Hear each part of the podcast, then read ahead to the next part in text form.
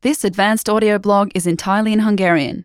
To get more Hungarian lessons and for free, go to HungarianPod101.com and sign up for your free lifetime account. Signing up takes less than a minute and you'll find more great lessons just like this one. In addition, you will find the transcript of this audio blog in the first comment of this post. Audio blog Season 2, Lesson 8 Miklós Jancsó Jancsó Miklós Az idén 91 éves Jancsó Miklós filmes karrierje az 50-es években kezdődött. A jogi egyetemet végzett Jancsó nem dolgozott ügyvédként, bár tagja volt az ügyvédi kamarának. 1945-ben szovjet hadifogságban volt, de 1946-ban már Budapesten él. Itt kezd el filmművészetet tanulni, a Színház és Filmművészeti Főiskola rendező szakán végez 1950-ben. Első munkái híradók, dokumentumfilmek, majd 1958-ban leforgatta első nagy játékfilmjét, a Harangok Rómába mentek címmel. Jellemzően kedveli a hosszú, elnyújtott snitteket, amelyek felvétele során a kamera végig mozgásban van, szinte balettozik, végig söpör a tereken. Ezt a fajta technikát már a 60-as években tökére fejleszti, olyan filmekben, mint például az Oldás és Kötés, a Szegény legények és a Csillagosok katonák. A Szegény legények hozott nemzetközi elismerés számára.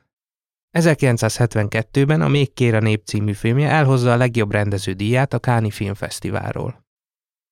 A 70-es évek egy részét Olaszországban tölti, itteni rendezéseit tartják a legkevésbé hatásosnak. A rendező maga is elmondta, egy kulturális közegből kimozdulva nehezen találja a helyét. Később már a 80-as évek elején többször megvádolják, hogy a saját képeit és ötleteit forgatja újra, kevésbé sikeres ez az évtized. 1986-ban elhagyja az Alföldet, a vidéket, amely korábbi filmjeiben gyakori helyszín, és Budapesten játszódó történeteket kezd forgatni. Több ilyen film után 1999-ben megrendezi a Nekem lámpást adott kezembe az Úrpesten.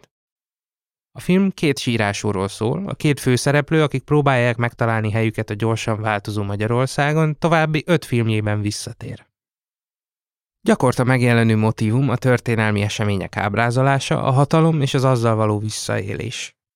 A hosszú snitteket manapság kevésbé használja filmjeiben, de még mindig szívesen tér vissza a történelemhez, időnként a vidékhez és az Alföldhöz. Remember to go to HungarianPod101.com and sign up for your free lifetime account. Signing up takes less than a minute and you will find more great lessons just like this one. Visit HungarianPod101.com.